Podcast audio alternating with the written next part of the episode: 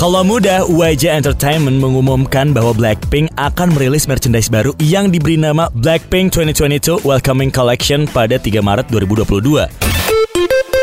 Program vaksinasi COVID-19 kian didorong pemerintah untuk didistribusikan kalau muda. Bagi masyarakat yang hendak divaksin, Anda bisa mengetahui lokasi vaksinasi via ponsel menggunakan Google Maps. Caranya gampang banget.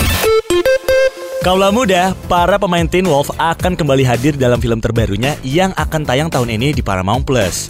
Sayangnya, tidak semua pemain original series populer tersebut akan kembali hadir. Dengerin Prambors News selengkapnya cuma di Prambors Radio, tempat anak muda mangkal. Get it on Play Store and App Store.